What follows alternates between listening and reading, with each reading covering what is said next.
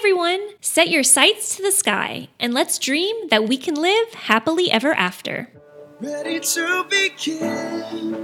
The amazing nighttime spectacular Happily Ever After replaced the long running Wishes fireworks display in 2017 at Magic Kingdom. For Wishes enthusiasts, you didn't know whether or not anything could beat it, but Happily Ever After really took nighttime Disney fireworks to a whole new level. The show still has plenty of fireworks and more lasers and more projection mapping than Disney has ever done for the daily in park grand finale. The story opens with the narrator describing how each of us has a dream, and if we're bold enough to pursue it, the dream will lead us on a journey to discover who we're meant to be. Wow, what a great way to introduce the wonderful stories that we see in the show, from Moana to Quasimodo, and the journeys that they embark on to pursue their dreams. The story takes us through the different emotions that the characters experience on their journeys, from having a dream, facing adversity and excitement, and triumphing through it all. And in true Disney fashion, you'll see all of this set to an amazing score. The score was recorded by a 75 piece orchestra